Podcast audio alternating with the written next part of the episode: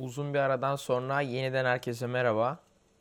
Bugün daha felsefik bir bölüm yapacağım. Kısa olmasını umuyorum. Çünkü çok uzuna kaçtığımızda ol- olanları biliyorsunuz. Şimdi Schopenhauer'ın şu sözünü adamak istiyorum. Ee, veya bir kısa bir bölümünü adamak istiyorum bölümü. Kitabında geçiyor. Kitabın adı da Yaşam Bilgeliği Üzerine Aforizmalar. Bulabilirsiniz İş Bankası'nın ya- yayın İş Bankası yayınlarının yayınladığı bir kitap. Burada eee, insanı hayvana benzetiyor ama hangi insanlar olduğunu birazdan anlayacaksınız. Onunla karşılaştırarak onun dar bakış açısını anlatıyor. Örneğin sevdiğimiz bir hayvanı mutlu etmek, çabalarımızın tam da hayvanın özünün ve bilincinin sınırları gereği sürekli dar bir çerçeve içinde kalmak zorunda olması gibi insanlarda da durum böyledir.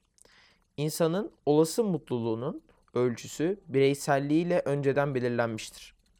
Özellikle zihinsel gücünün sınırları yüksek bir hazzı alma yeteneğini sonsuza dek belirlemiştir.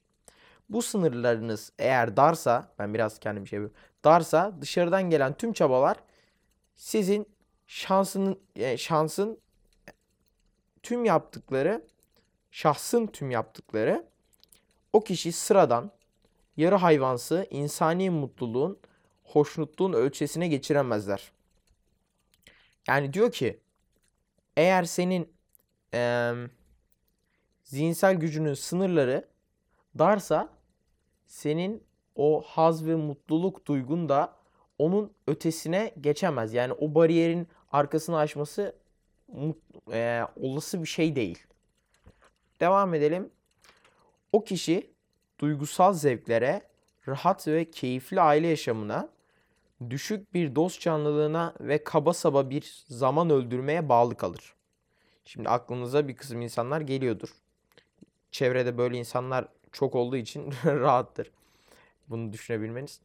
Eğitim bile bir bütün olarak onun bu çemberini genişletemez. Genişletebilse bile bu çok kısıtlı kalır.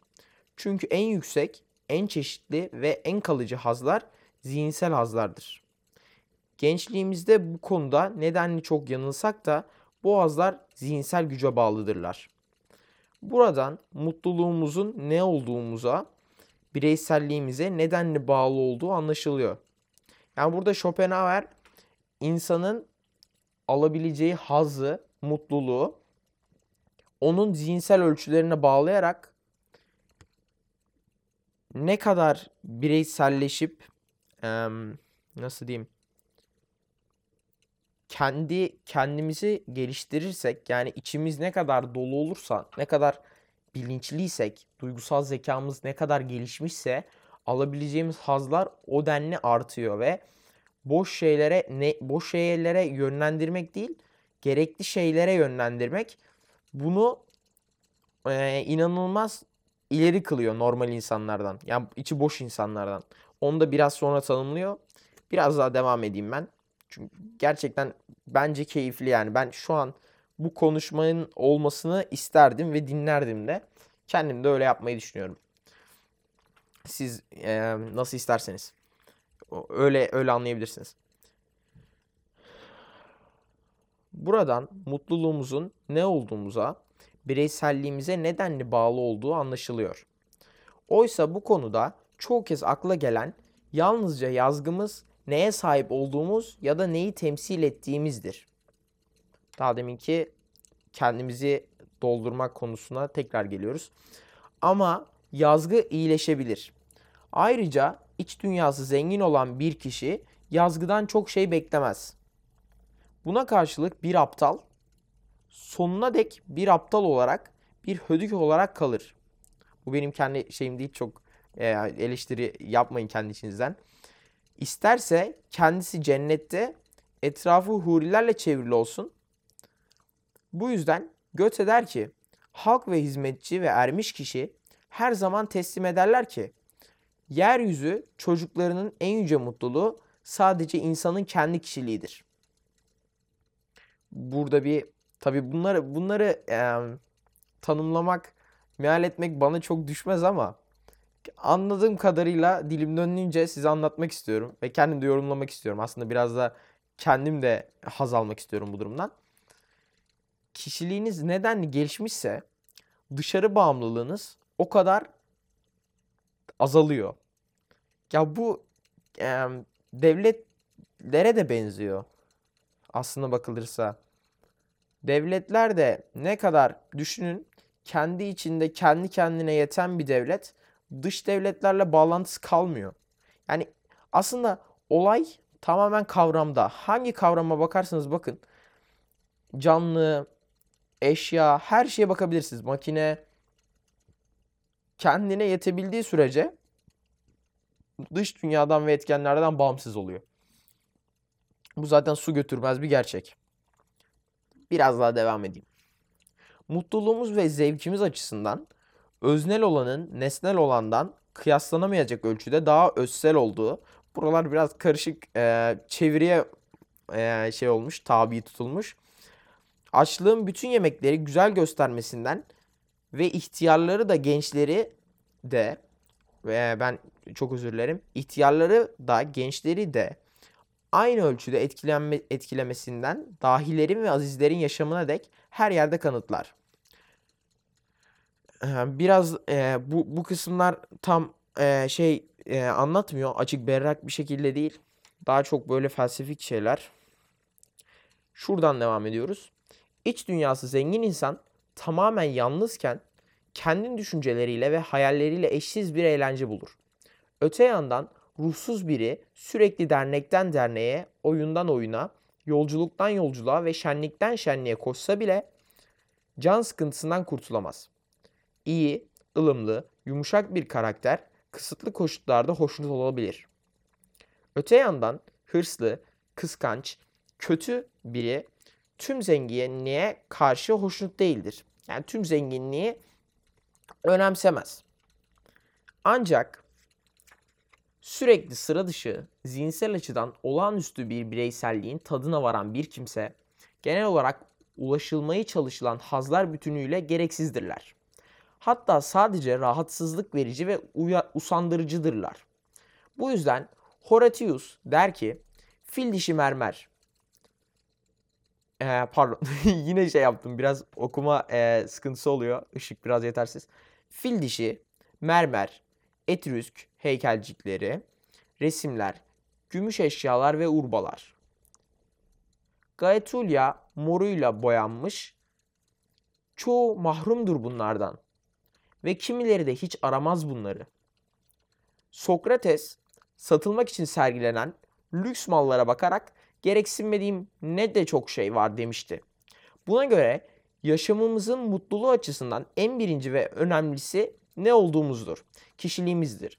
Daha kalıcı, her koşulda etkili olduğu gibi ama ayrıca öteki iki maddeden, maddedeki mülkler gibi yazgıya bağlı değildir. Ve bizden koparılamaz. Burada kitabımızı kapatıyoruz. Ee, ve yorumlarla bölümü de sonlandırmaya çalışacağız. Yine 8 dakika etmişiz. Burada bizden koparılmayacak şeyler e, ne kadar çok çalışıp e, belki de taş taşıyıp e, taş evet taş taşımadan gidelim örnek olarak. Güzel bir örnek oldu. Hamalın taş taşıması ona bir kazanç elde ettiriyor. Ama hamalın en büyük kazancı taş taşırken ki edindiği kaslar. Bunu zihinsel olarak düşündüğümüzde ne kadar çok çalışıp aldığınız araba, ev aslında pek bir önemi yok. Şöyle düşünelim. Kısık bir musluk ve büyük bir leğen düşünün. Siz az kazanıyorsunuz. Belki para etmeyen bir iş yapıyorsunuz. Emeğinizin karşılığı düşük. Çünkü emeğinize oranla para kazanırsınız. Bu işte musluk kısıkken siz leğeni büyük koyuyorsunuz. 2000 lira kazanırken 180 300 milyarlık çok ara, aralık büyük oldu pardon.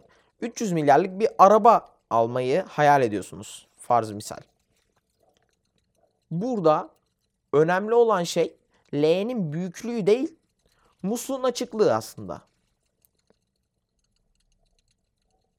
Buradan da gelmek istediğim nokta sizin ne kadar para ettiğiniz. Aslında bu çok materyalist bir görüş oldu. Ee, ondan dolayı e, sizden özür diliyorum. Ama e, günümüz kapitalist sisteminde de olay bu olduğu için çok yatsımayacaksınızdır bu durumu. E, direkt kabulleneceksinizdir. Sizin ne olduğunuz asıl önemli olan şey. Çünkü sizden her şeyiniz koparılıp atılabilir. E, eviniz, arabanız, her şeyiniz yarın olacağız hiçbir şekilde belli değil. Bu hele bizim ülkemizde hiçbir zaman yatsınamayacak bir gerçek. Yani yalanlanamayacak. Ama kendinizi ve beyninizi, vücudunuzu, olabildiğince bakış açınızı genişletip kendinize yaptığınız her katkı aldığınız 10 liralık bir kitap. Kitabın hiçbir e, hangi kitap olduğu hiçbir önemli değil. Sadece başka bakış açısı içinde bulundurduğundan bahsediyorum. En kötü kitap bile daha önce e, hiç olmamış ortaya çıkarılan bir şey. Size başka bir bakış açısı katıyor. Düşünün 15 liraya alabileceğiniz ki kitaplar daha pahalıdır. Şu an 20 liradan aşağı neredeyse kitap satılmıyor böyle şey olarak ortalama. E, klasikleri bulabiliyorsunuz ucuza. Bu da benim ayrı bir e, ruhuma dokunan yani bana e, acı duyduran bir şey. Ama alacağınız 15-20 liralık bir kitap sizin belki de alacağınız e, nasıl diyeyim 300 milyarlık arabadan daha kalıcı olacak. Bunu çıldırmış diye düşünebilirsiniz ama gerçek bu. O kitabı pardon çok özür dilerim. O kitabı sizden hiçbir zaman koparamayacaklar. Ama o araba bir gün Allah korusun kaza yapabilirsiniz, gider, e, eviniz yanar veya başka şeyler olur. E, ama o kitap anlatabildim herhalde. O kitap her zaman sizde kalacak.